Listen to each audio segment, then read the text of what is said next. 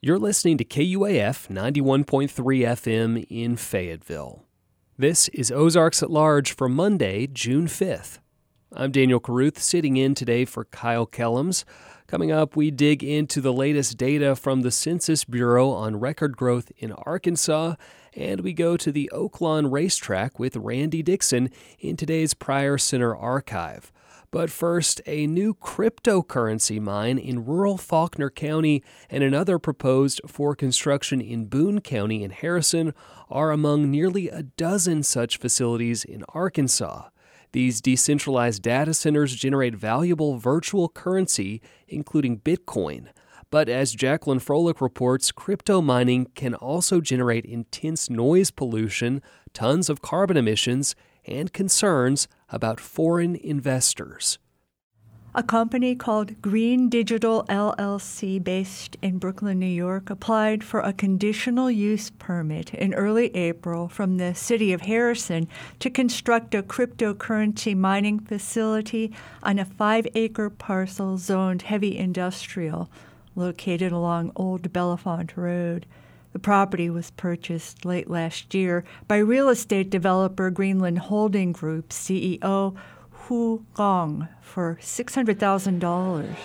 More than 200 upset residents turned out for a second meeting of the Harrison Planning Commission held May 23rd inside a Northwest Arkansas College auditorium, claiming the crypto mining facility will harm the surrounding community, including a nearby children's learning center. Seated in the front row, Jane Evermont held a protest placard. No Bitcoin mining here. Planning and zoning vote no. They've not been up front with any of their answers. This company has been deceptive from the get go. The auditorium grew quiet as Green Digital's attorney Ryan Stacks made a final pitch to the commission. You know, further, we, we have actually um, offered up answers to any questions the city has had. I believe at this point we've answered everything they've asked um, in order to try to, to, to further clarify what it is uh, that's being proposed. A previous planning meeting in April was also packed with concerned citizens, where Brian Warner, a local construction contractor for Green Digital, chalked off opposition to misinformation and resistance to new technology. At this meeting, rather than voting, Harrison Planning Commissioners deferred the matter to City Council. This is Chairman Pat Brown. So there's so much opposition, it's become a political issue. So it just makes sense to let it go to where it needs to be, and that's to the City Council. Those are the elected officials. After the meeting, we asked Green Digital attorney Ryan Stacks for an interview about the proposed facility, costs of construction, jobs, tax revenue, environmental controls, and foreign investors. At first, he agreed, but after conferring with colleagues, declined. Harrison resident Liz Torgeson has been investigating Green Digital as well as the burgeoning cryptocurrency mining industry in Arkansas. I myself am familiar. I work in technology before I retired. I worked in server rooms. I've worked at data centers. I understand the, the noise levels and the uh, safety requirements. Um, but the big, the, the, the, main things is basically the draw on our electrical grid and the noise. And it does not pro- it does not provide any type of income to this town in the way of jobs or um, any type of revenue. To educate the public, Torgeson's created an open Facebook group, MetaHash Global slash Green Digital, archiving documents and video. Outside the meeting, we met with Tom Hartford, founder of the new Arkansas Blockchain Council and a partner in a new Malvern based crypto mining company under construction called Cryptic Farms. One of the concerns that the council has, um, which represents not just uh, blockchain and the crypto mining industry in the state, but also serves to advocate for townships and councils to help them vet and answer the right questions about who is coming in to do crypto mining and what their origin is. Hartford says the Arkansas Blockchain Council is closely monitoring the Green Digital Complex development.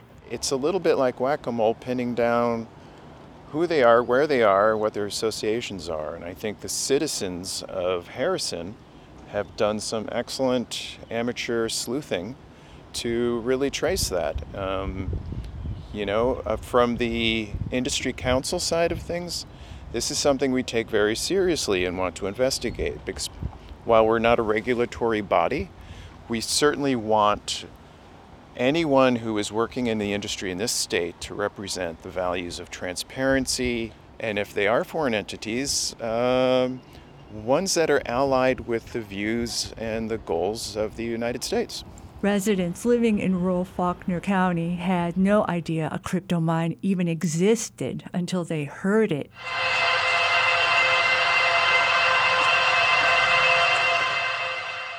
This new cryptocurrency data center, owned and operated by a green digital subsidiary in the unincorporated community of Bono, is comprised of 21 large cargo shipping containers on a flat field, apparently constructed with no sound baffling. A Faulkner County resident who doesn't want to be identified for this report recorded the blaring sound standing on private property 120 feet away from the facility the people in Bono was totally caught off guard and naive to what's going on. And so that morning they woke up with uh, construction crew and Chinese national in this unincorporated small town that was my uh, childhood hometown. And the word just went like uh, spread quickly that uh, something unusual going on. The sound is caused by high velocity fans required to cool banks of computer servers 24 7. Neighbors are reporting emotional harm due to the incessant noise, as well as disturbance to both livestock and wildlife. Residents have asked county officials to intervene. Because people are trying to meet with them, and they did have a meeting, and people left very disgusted and upset.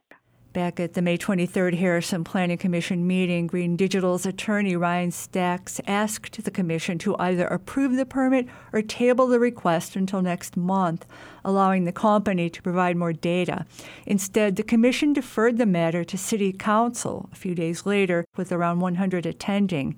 At that meeting, Stacks, on behalf of Green Digital in writing, withdrew the request for a conditional use permit pending further environmental study.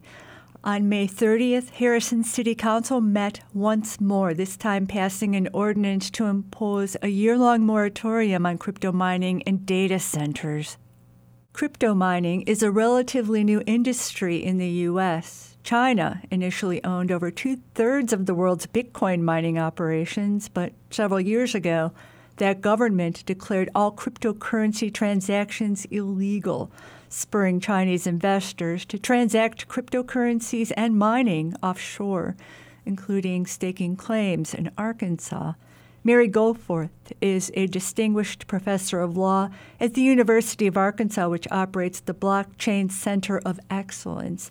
She researches regulations regarding crypto transactions and assets regulations. The reason that we call it cryptocurrency is because it was originally conceived as a substitute for government backed currency, and it is protected because it's a digital asset. It's protected online through cryptography. Crypto is at its heart nothing more than a very long string of numbers and letters, alphanumeric sequence, that is stored on a bunch of different computers in the form of a series of transactions documented on a ledger that we call the blockchain. And we call it the blockchain because the ledger consists of blocks of data, transactions, the issuance and transfer of that huge long alphanumeric sequence linked together in a chain. Goforth says the value of cryptocurrencies, unlike US currency, is unstable crypto has the value that people say it has. When you buy, for example, a Bitcoin, you are buying the right to say, based on this huge long Bitcoin blockchain, which is this ledger of transactions, I now have ownership of this many coins, and here's my long alphanumeric sequence to prove that I have ownership.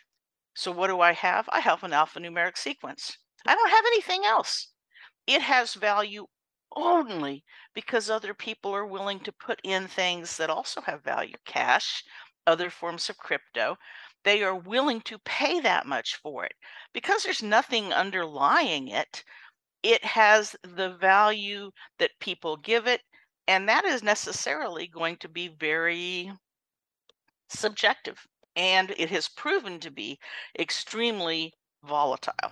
Circulation of and demand for cryptocurrency, despite the risks, continues to grow, and more states, including Montana and Arkansas, are aggressively courting cryptocurrency mining facilities, offering incentives. During the 2023 legislative session, Arkansas lawmakers approved two bills Act 851 and 819, the second bill providing sales and use tax exemptions. And Act 819, which you referenced, is one of Arkansas's attempts to get those major mining operations. And if you look at 819, we're not talking about small deals. Act 819 only applies, let me see, what was the in- investment? If you had to invest $500 million within five years, and you had to pay an aggregate annualized compensation of a million dollars to Arkansas employees. So we're not talking about, you know, a little small home operations for that bill. That's to get a whole bunch of money, big bigger operations coming into the state. The second measure, Act 851, the Arkansas Data Centers Act, lays out regulations for cryptocurrency mining in the state as well as compliance. The law also mandates that local governments cannot discriminate against such businesses, treating them as conventional data centers. We caught up with State Senator Bryan King, District 28 Green Forest, at the May 23rd Harrison Planning Commission meeting. He says Act 851 was approved by lawmakers with little insight. And the last few days down there was nothing short of a banana republic in, in getting bills out. And the bill was passed out, amended at 11 o'clock out of Senate committee, was on the Senate floor, was not on the agenda at 1 o'clock when we went in. Uh, it was a 10 hour and 10 and a half hour session that day with constant bills, and the sponsor popped up and passed it. And I think there's a lot of legislators that's having regret about this. King plans to file a bill to repeal Act 851 to stem widespread under-regulated startup of crypto mines across the state. These facilities take a huge amount of energy and you know they really don't contribute that many jobs. So I think that we have to weigh things today and know the whole impact and make decisions. And these companies are here today because Arkansas typically has cheap energy and, uh, you know, we always want to be a business friendly state, but sometimes you have to make informed decisions, and that's what repealing it would do. King is also concerned that the Harrison crypto mine could cause electrical blackouts. Documents show, if built, the facility would be the single largest power consumer within city limits. According to a news release issued early last year, the Northwest Arkansas Council publicly offered a million dollars in Bitcoin provided by Walmart heirs Tom and Steuart Walton to entice top cryptocurrency entrepreneurs to the region. The council is actively reviewing thousands of applicants. And the Arkansas Blockchain Council states that Arkansas is uniquely positioned to become a key leader in the evolving crypto and blockchain sectors, both nationally and globally. For Ozarks at Large, I'm Jacqueline Froelich. You're listening to Ozarks at Large on KUAF Public Radio.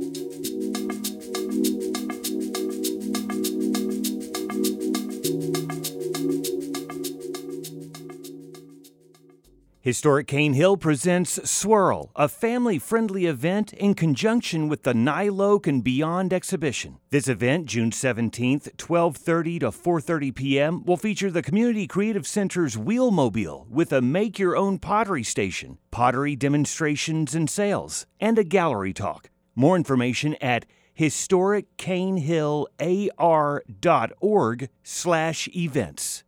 This is Ozarks at Large. Construction of the new Institute for Integrative and Innovative Research at the University of Arkansas is shutting down an intersection for the first half of the summer.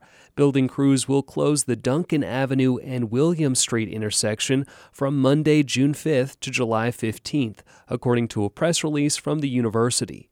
Commuters may then use one lane traffic until both lanes reopen around August 5th.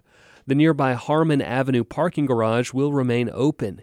The 144,000 square foot research facility is expected to open in the fall of 2024. And Fayetteville City Council member Sonia Harvey is resigning from her position as Ward 1 representative in South Fayetteville. Harvey says she could not find an affordable home in her ward. Um, so here we are, and thankfully we found something in the city, and that's you know, we wanted to stay in Fayetteville, but um, it has been uh, quite a lot. Although Northwest Arkansas housing prices have begun to stabilize since the second half of 2022, according to the Arvest Skyline report, for years home costs have soared. Harvey says housing is one of the main topics for the city council. It's definitely a challenge. We're who, all the council's really aware, and we're just trying to figure out where to even begin, you know, but we know it's a lot of different ways to go at it. Fayetteville City Council must elect a new member or call for a special election to replace Harvey. She will continue to serve on the City Council until June 30th. An education law championed by Governor Sarah Huckabee Sanders will remain on hold while courts rule over procedural matters. On Friday, Arkansas Supreme Court justices ruled 4 to 3 to uphold a Pulaski County Circuit judge's order to temporarily half the law until a hearing can take place on June 20th. The Arkansas Learns Act is an omnibus education law passed by the legislature earlier this year. The lawsuit argues lawmakers did not follow proper procedure when voting on the bill. Governor Sanders called the lawsuit absurd on Twitter. And a young couple was elected by the Northwest Arkansas Land Trust to participate in FarmLink, a program that matches farm seekers with landholders. Last April, Daniel and Chloe Evans broke ground planting a five acre plot on the historic Woolsey Farmstead in West Fayetteville. Named Honest Dirt Market Garden, the land is owned by the city and managed by Northwest Arkansas Land Trust. We already have planted onions and potatoes we have beets and carrots, kale, cabbage, we've got some bok choy, spinach, and summer squash and cucumbers, tomatoes, peppers, eggplant. The Evans are under a three year renewable lease agreement with the Land Trust and are pursuing naturally grown certification. Daniel Evans, a Rogers native and Harding University graduate, is a seasoned sustainable market gardener. I would say um, with land access being so difficult for young farmers, the land trust wanting somebody to farm here in the city on land that was historically used to grow food, it's it's an honor to continue that legacy of growing food here and growing it for the people of Fayetteville. His wife, Chloe Evans, is a native of Abilene, Texas, and is currently employed at Cobblestone Farms in Fayetteville. It was really exciting, but it also felt like a big responsibility. Um, and I, I was like excited for that kind of motivation, having like um, this property, and also for it to be so like public. Honest Dirt Market Garden is located on Broyles Road across from the historic Woolsey Farmhouse, currently under renovation and adjacent to Woolsey Wet Prairie Preserve. They sell produce every Tuesday and Saturday at the Fayetteville Farmers Market. The third annual Her Set, Her Sound Festival is back June 9th and 10th at West and Watson and Prairie Street Live in Fayetteville. Her Set, Her Sound takes up space to celebrate identity and empower women and non binary DJs in our region. Guests can enjoy food trucks, vendors, and entrepreneurs, plus groovy vibes and activations to amplify her on and off the stage. Tickets and sponsorship information available at hersethersound.com. You're listening to Ozarks at Large.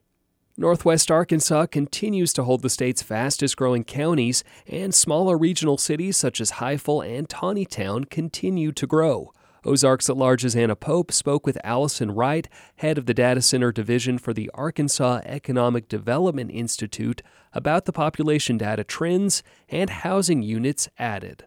So, I'm here talking to you about new census data showing Conway as Arkansas's fastest growing city in 2022, Northwest Arkansas as the fastest growing metro, and Centerton as the fastest growing city with less than 50,000 people. But also, in contrast, there were some other areas that population fell, such as Hot Springs, West Memphis, and Pine Bluff. Does the data reveal anything new to you? Well, it's pretty much following trends that we've seen um, historically in the last you know decade, but uh, it is showing, at least in some of the smaller towns, that we are seeing them pick up a lot more pace than some of the larger towns that we had been seeing gain. So as you mentioned, like the some of Centerton, some of the other ones in Northwest Arkansas that have gained a higher percentage, that's partially due to the fact that they had a lower population to begin with, but still they're um, they're topping the list. A lot of the smaller ones um, at a much larger percentage, so they're definitely growing very quickly up there. Well, and so housing has been on people's minds, and how much has it changed in the state according to the data? Our housing units have changed just over the last year. We've increased by 1.1%, and that makes us the 20th in ranking of states in the U.S. as far as housing unit increase. Gotcha. And so, how do these numbers compare with past data, or kind of going back to that same question that I had about the population's growth? Is it does it reveal anything new in trends? Right. Not really. The things that it's showing is basically the same. You know, the housing units were continuing to grow in the most populated areas and the rural is declining. You know, they're not either not producing as many housing units increasing or some of them are actually declining. And you know, there's ones that are being torn down and things like that. So it's this year of data is not really that much different than what we have seen in the past few years. So you kind of already mentioned that you know Benton County ranked about 65th fastest in housing unit growth in the United States. Is there any other place in the state with a similar increase in housing like Benton County? Yes. So they only released the top 100 in that file, and Benton County is the only one that made it from Arkansas at all. So we're definitely they're growing the fastest as far as how many houses are being built. Right. And it's probably trivial, but kind of like you mentioned earlier, this is all connected to where the areas are experiencing the most population growth, right? Correct. Okay. Yes. And data showing changes in population or reflecting Northwest Arkansas's growth is something people see frequently. Um, so, what should people keep in mind when reading or listening to reports on census data like this? Yes, and that's why I pointed out earlier. So when you're looking at, depending on how you're looking at it, if you look at it as a percentage growth, if something starts out small, whether it's housing units or population, and you see a big like 15% increase, it's relative to the population that it started at or the housing unit number that it started at. So yes, that is a big increase, but when you're talking about an actual numeric change, it's not all that many people. It's a big change for that city, but it's not overall. So when you talk about Centerton's 16.7% increase, that's only 934 people. But when you talk about something else like Conway, that's a 2.5% increase, you're talking about you know 1,600 people. So that's a big, just a caveat you want to make sure that you think about when you're listening to people say, "Oh, we increased by this much percent," or "We're the fastest growing in the state." Um, sometimes you know think about it whether it's the actual number of people or is it the percentage of people or housing units, whichever you're looking at. Surely.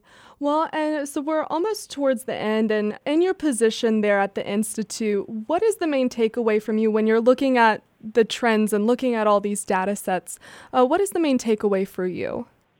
So, mainly what we're looking at, because we help do some community development around the state, is you know, we want to look at which communities are losing population where are they located and then try to dig in later to maybe what's the reason and how can we address that but then also when you look at the ones that are gaining you're going to have to start addressing some issues such as housing because while they are building houses can you keep up with the pace of people coming in?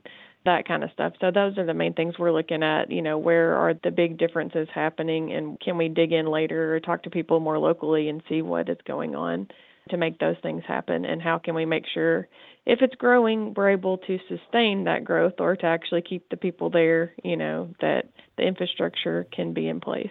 That was Allison Wright, head of the Data Center Division for the Arkansas Economic Development Institute. She spoke with Anna Pope, KUAF's Growth Impact reporter, who recorded the interview from the Bruce and Ann Applegate News Studio 1 at the Carver Center last week. Washington Regional's Her Health Clinic is committed to empowering all women by giving them the care and resources they need to take control of their own health. Gynecology services, prenatal care, childbirth, infertility treatments, and more available at Her Health Clinic, located in Washington Regional's Women and Infant Center in Fayetteville. wregional.com slash her health to learn more.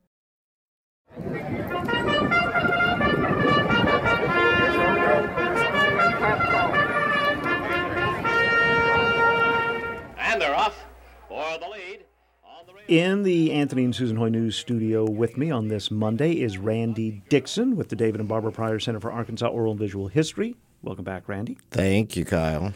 That opening cut, there's something called the milepost effect that I think roughly means if you smell something or hear something, it instantly takes you somewhere. Yes. Now, I don't go to Oaklawn more than once a year, and I don't go every year, but that instantly put me at Oh, Oaklawn. you know it. I know the feeling when I first walk in those It gates. smells. Yes, and I It's- it's great. And I It's- don't put down more than a two dollar bet almost ever. Well, when I go, I'm not going to gamble. I'm going for an event to have a great time. Right. So we're talking about Oaklawn today, And they're off and they're off. Yes, Oaklawn has been around for a while, since 1905. though not continuously operating. Right. There were some times Yeah. that, uh, you know, during Prohibition, wars, things like Right. that, that it would close temporarily, but it's been a mainstay in Hot Springs. And when it first opened, it wasn't the only one. Mm. There were several others around the state and even a couple in the Hot Springs area. But the Cella brothers, Yeah. uh, Charles and Louis, opened it. And the first thing they did, get this, is they hired a guy named Zachary Taylor Davis, who was a well known architect in Chicago. Mm-hmm. And he came and designed that grandstand Okay. that you still see, glassed in and heated, which had never been done before in the country. So it was a big deal. And to get an idea of how big this architect was, 10 years later, he designed Wrigley Field. Oh my! Same guy. Huh? How about that? I did not know that. Yeah. So, you know, the the Cella family still owns the track. So it's been in the family for generations. Right. For a long time, the, the president and owner was Charles Cella. Um, his son, Louis, now is president. Um, but Charles, in the, I think he took over in 68. Well, I found an interview with him uh, in the KATV archives. This ba- dates back to 1974. He was interviewed by then KATV sports director Bud Campbell, Mm. and he's talking about improvements and expansions. This will increase the capacity here by what? Well, if you recall, last Derby Day we set an attendance record of uh, 28,000. Uh, the capacity will be increased by a third, so we feel that we can handle adequately uh, 35,000 people. So that was 49 years ago. Well, and he, you know, was talking about this record right. attendance of 28,000 and they're hoping to get 35,000. Well, just to kind of put it in perspective, they set an attendance record in 1986 of more than 71,000. So it's more than doubled. Right. Oh yes. Uh, just since the 70s.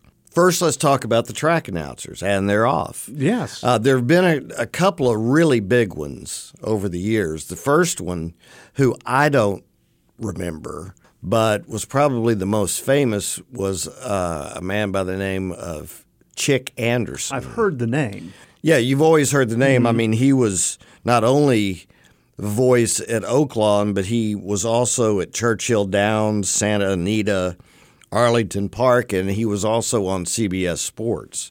So he was a well known person in the 60s and early 70s. But, um, well, let's hear him make a stretch call here. They're coming for the head of the stretch. Boldor is the leader, and Master Court is in a drive. Tammy Jet between horses. They're in the stretch. That is Tammy Jet taking over the lead with Master Court on the outside in a drive. Those two are coming together. Master Court taking over the lead as they move through the stretch. Still Tammy Jet holding in second. Driving into third is Boldor Analyst. Coming for the wire, it's Master Court. At the finish, it's going to be Master Court, the winner by three and a half. Tammy Jet second. What's great about Chic Anderson's voice, it's it's very kind of low key mm-hmm.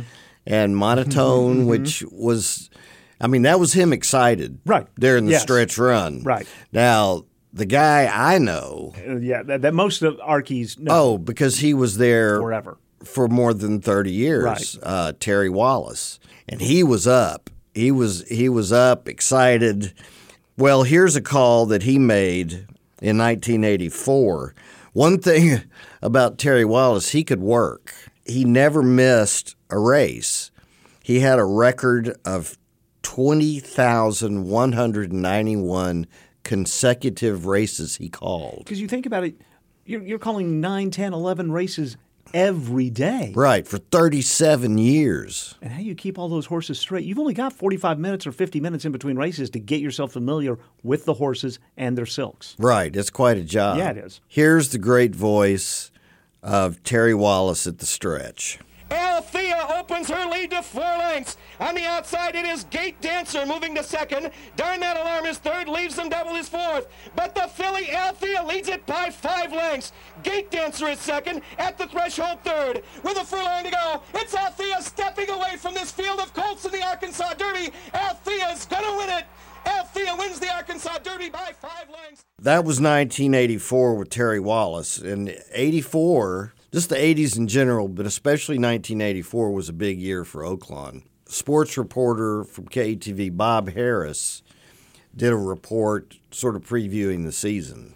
To accommodate the always large crowds at Oaklawn, track officials thought it would be best to enlarge the seating capacity.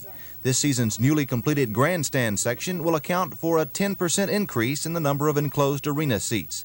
Another change at the track will be the wagering system. It's all computerized, designed to cut down on long lines and quickly compute winnings. Essentially, every machine within the plant can sell tickets of any denomination from $2 to 250 and then turn around and cash any of those tickets.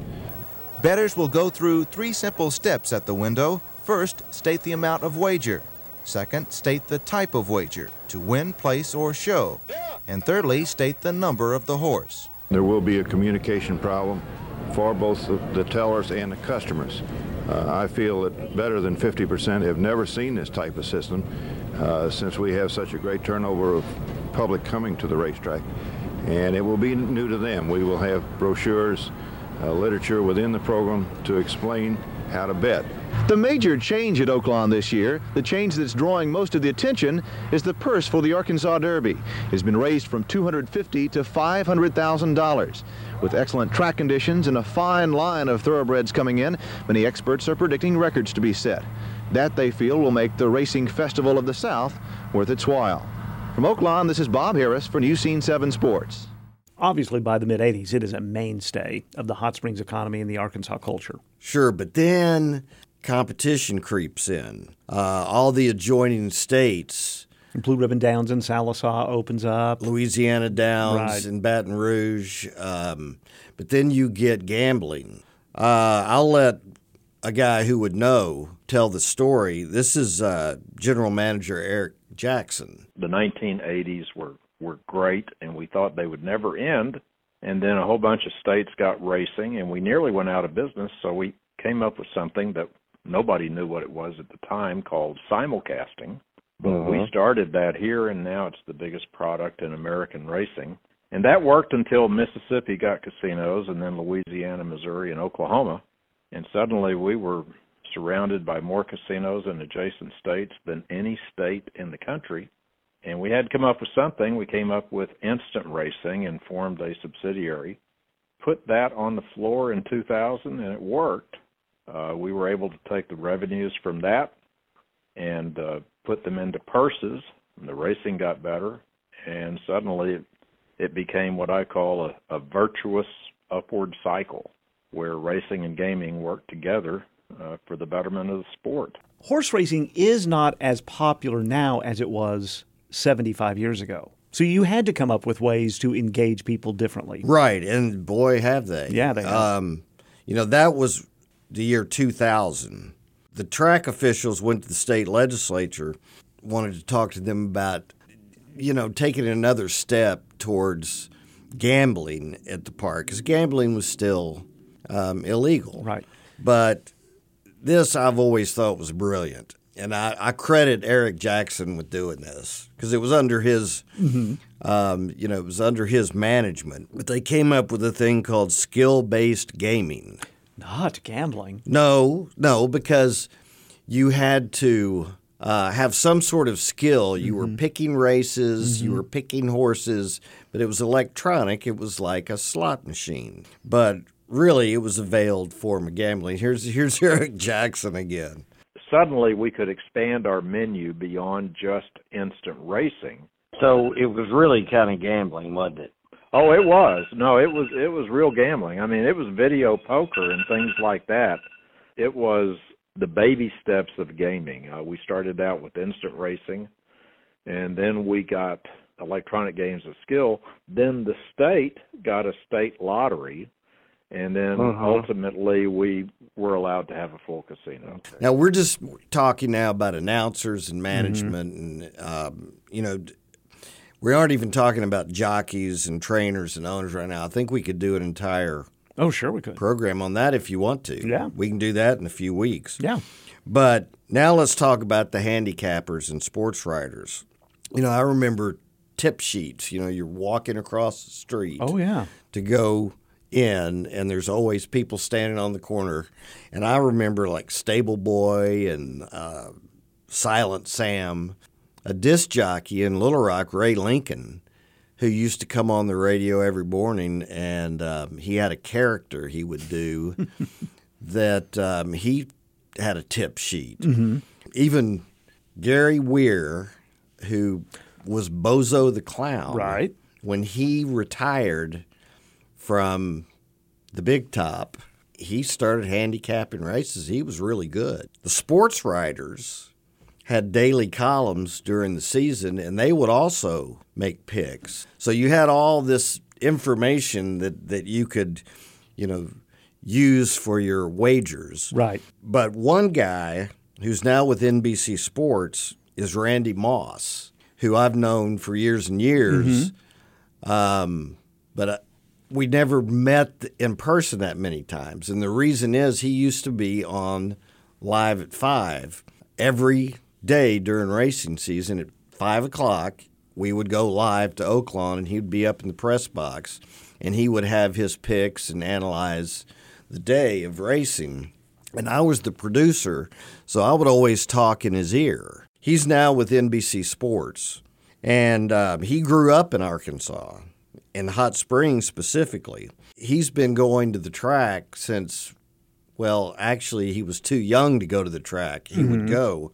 But I talked to him the other day, and this is what he had to say about his early history with Oaklawn. snuck into Oaklawn in various different methods uh, when I was a kid, when the legal age was 16 years old, and I was much younger than that.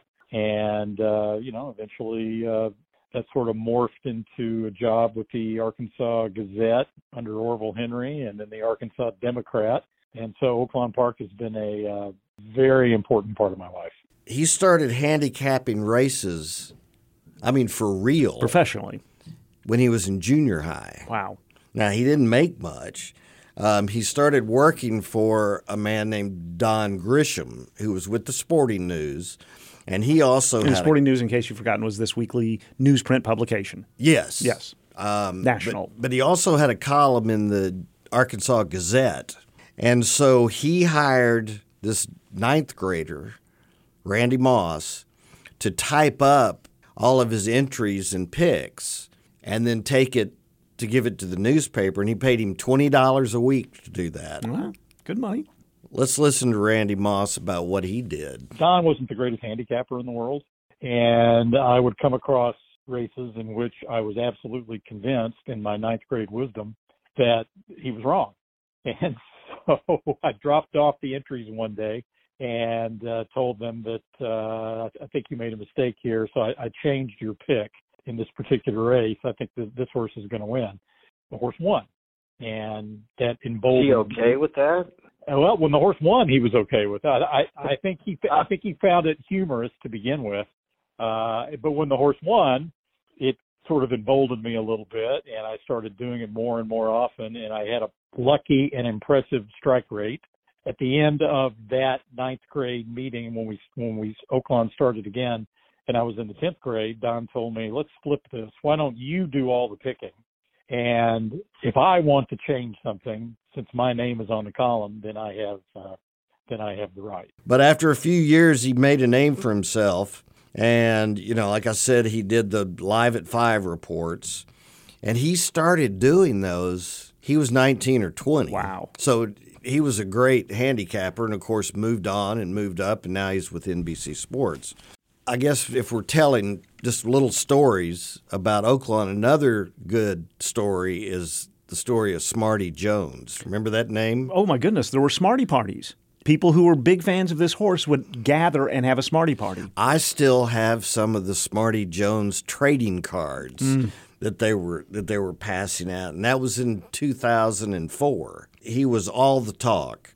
Oaklawn had offered in celebration of their centennial year, and I think they started it the year before, but they would give they offered a five million dollar bonus to any horse that could win the Rebel Stakes and the Kentucky Derby or the Rebel Stakes and the Arkansas Derby at Oaklawn, and then go and win the Kentucky Derby. Well, let's just hear Smarty Jones in the stretch run of the Arkansas Derby. Smarty Jones leads it by three and a half and is pulling away. They're driving toward the wire. It is Smarty Jones by three. Borrego trying to make one late move. Pro Prado at the rail. Smarty Jones leading by two. It is Smarty Jones. One step more to Kentucky and one giant step to five million dollars. And now I remember that during the Kentucky Derby, Belmont, and the Preakness, Oaklawn, as Eric had mentioned, was doing simulcasting. Mm-hmm. They had, you mentioned the Smarty parties. Mhm. They had huge Smarty parties at Oaklawn. And you could watch the race, you could bet at their windows, their cages. It was just a lot of fun. It was a big party. My my brother and I went to one of them. Anyway, this one for the Kentucky Derby, um, S- Smarty Jones was wasn't originally the favorite. Now Right. by race time, he was, but he was going off at four to one, which is really good odds for a favorite. Mm-hmm. So that's a really good pay. And Smarty Jones won. and it caused a little bit of a problem for Oaklawn, which I've never heard this story I before. yeah. But you have heard it? I had heard about it. Yeah. But never from someone who actually knew what it was. Who was sweating bullets Right. because of it. Here's Eric Jackson. What was remarkable about the Kentucky Derby is we ran out of money because everybody at Oaklawn bet on Smarty, and of course he ah. won the Kentucky Derby and paid I don't know eight or nine dollars. We didn't have enough money to pay everybody off. Oh now, no.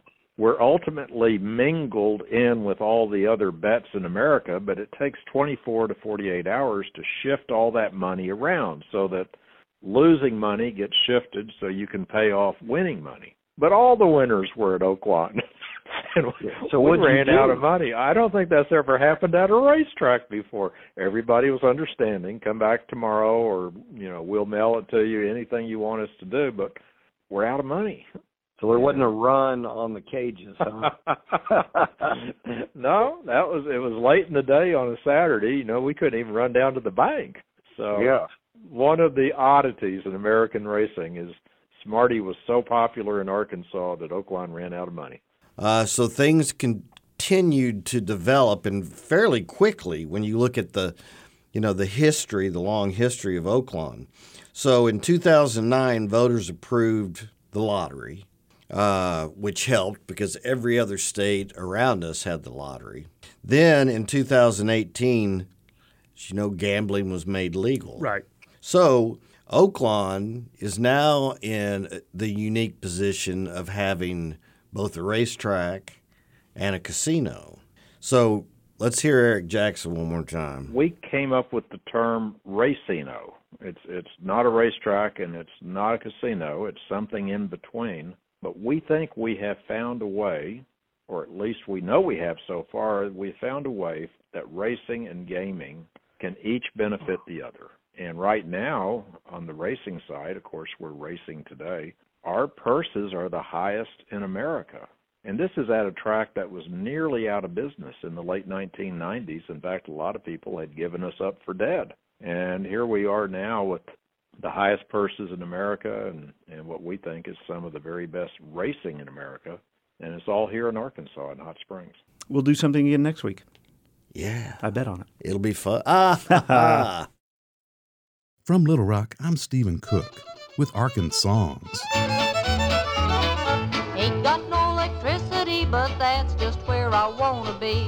miles south of Arkansas. Carolina Cotton was born Helen Hagstrom in 1925 in northeast Arkansas. She grew up there on the multi generational family farm in Cash in Craighead County. The Hagstroms immigrated to the U.S. from Sweden. During the Depression, her father moved the family from the farm to San Francisco, California. She studied dance and sang. From a young age, Hagstrom appeared on local radio programs. Her impressive yodeling technique only emerged later. Beautiful and talented, she pursued a twin track to fame, both as a singer and in film. Her biggest hit was a pseudo autobiographical song, Three Miles South of Cash in Arkansas, heard here.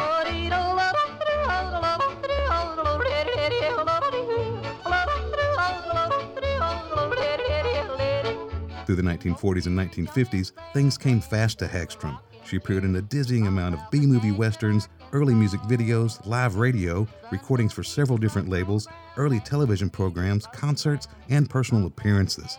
A nod to her skills and looks, Hagstrom was nicknamed the Yodeling Blonde Bombshell. She also got a new stage name. At first, she was billed only as Carolina when she sang. A radio contest was held to pick her new last name of Cotton. Where's that gal with the red dress on? Some folks call her Diane. Stole my heart away from me way down in Louisiana. Take me back, Tulsa. I'm too young to marry. Take me back, Tulsa. I'm too young to marry. Carolina Cotton could play several instruments, filling in when her bandmates were drafted into World War II. In the mid 1940s, she got a break singing with the Spade Cooley Orchestra, one of the pioneering bands of Western swing music. She can be seen playing bass in a promo film for the band's version of Take Me Back to Tulsa.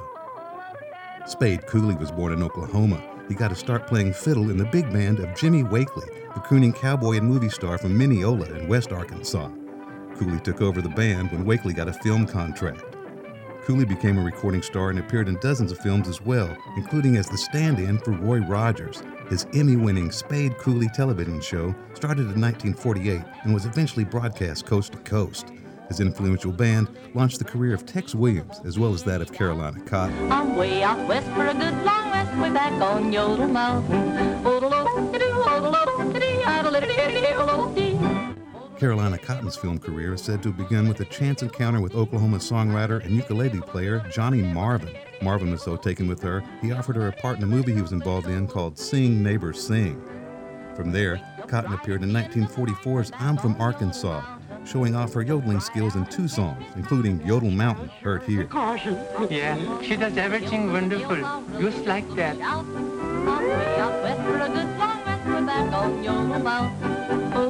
way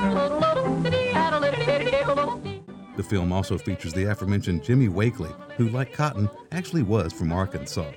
Cotton signed with Columbia Pictures the next year, appearing in Outlaws of the Rockies, released that fall.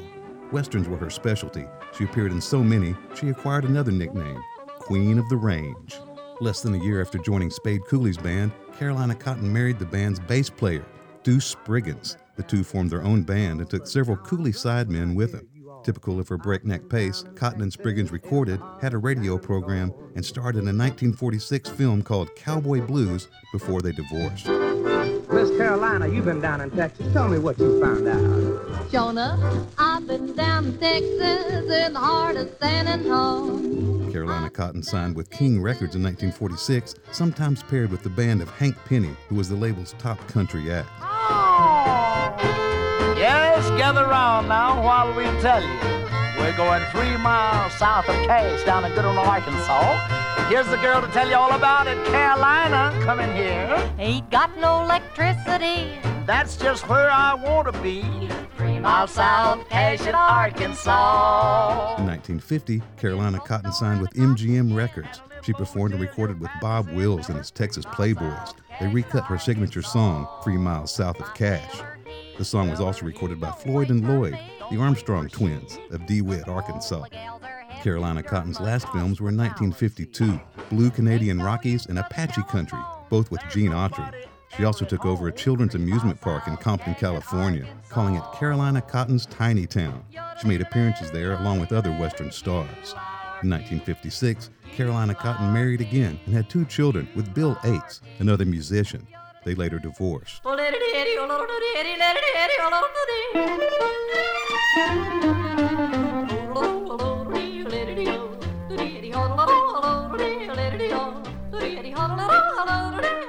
In her later years, Cotton became a teacher, last teaching in Bakersfield, California. But she kept up public appearances at cowboy film festivals and the like. Hagstrom never stopped promoting the Carolina Cotton name, even if she did get it in a contest. Arkansawyer Helen Hagstrom, better known as the yodeling blonde bombshell Carolina Cotton, died in 1997. Here's Carolina Cotton of Cash, Arkansas with I Love to Yodel from her 1944 movie, I'm from Arkansas.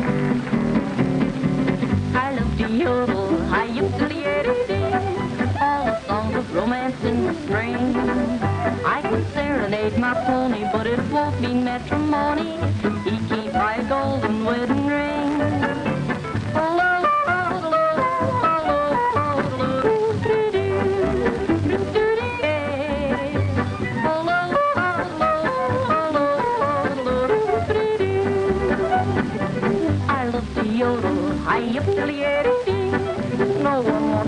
listen but the cow.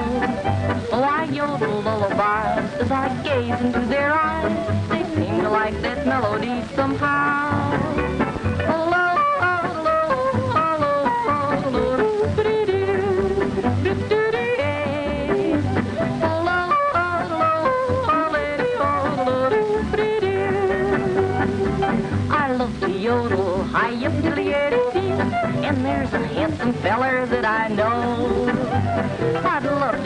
Cooking, and gee, is he good looking?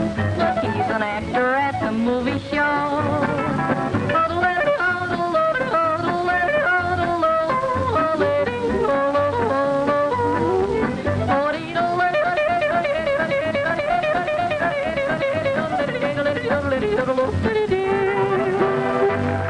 I Love to Yodel from 1944 by Carolina Cotton of Craighead County. It's another song of Arkansas. From Little Rock, I'm Stephen Cook with Arkansongs. Arkansongs is a production of Experiment Station Studios. Producer is Keith Merks. Arkansongs since 1998. This is KUAF 91.3 FM in Fayetteville, Fort Smith, Siloam Springs, and Clarksville. You've been listening to Ozarks at Large. Contributors today included Jacqueline Froelich, Anna Pope, Kyle Kellams, and KUAF News intern Jack Travis. Randy Dixon is Director of News Archives and Media at the David and Barbara Pryor Center for Arkansas Oral and Visual History in Fayetteville. I'm Daniel Caruth. We'll be back again tomorrow with an all new episode of Ozarks at Large. Until then, thanks for listening and have a great day.